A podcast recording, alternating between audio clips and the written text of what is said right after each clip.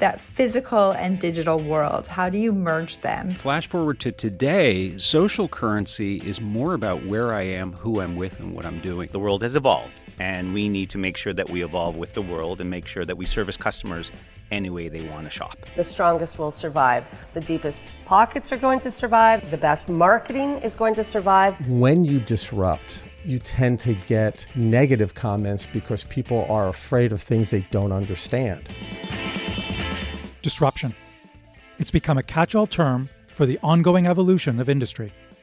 Technology is at the heart of much of the change we're seeing, and consumer demand is driving the aggressive development of new trends, brands, and businesses that pop up almost daily. From the bed you sleep on, to the malls you shop at, to the burger you bite into.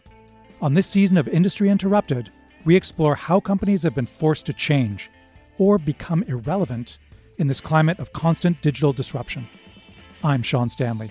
Join me to find out why you, the consumer, has so much power and influence in today's commercial landscape, or why you, as a business decision maker, should pay attention.